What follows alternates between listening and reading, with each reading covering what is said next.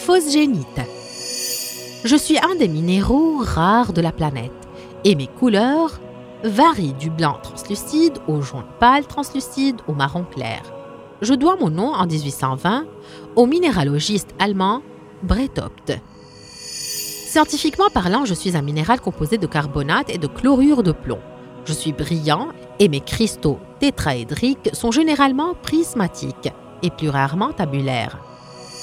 Parfois, je prends l'allure d'une spirale, ce qui me donne le nom de plomb corné. On m'a trouvé à l'intérieur des cavités des mines de plomb de Cromford en Angleterre, d'où je tiens mon nom répandu de Cromfordite. Je suis également présent en Sardaigne, en Grèce, en Pologne, au Maroc et aux États-Unis. Les anciens Égyptiens m'utilisaient comme une poudre très brillante dans la gamme de leurs produits cosmétiques. Mais étant donné ma rareté, ils durent me produire synthétiquement.